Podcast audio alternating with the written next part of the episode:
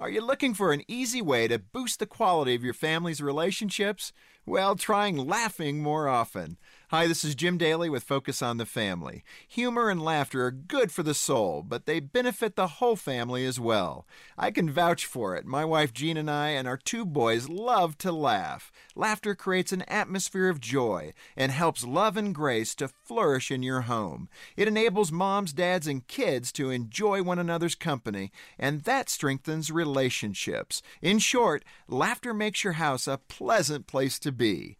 Research shows that the more family members are able to laugh together, the less likely they'll be to experience depression or be overcome by the stresses of life. And that's because humor helps people cope with frustration and disappointment. When we can laugh at the ups and downs of our own journey, we're better able to feel compassion for others in the midst of their struggles. And that's what essayist Agnes Repplier meant when she said, We cannot really love anybody with whom we never laugh.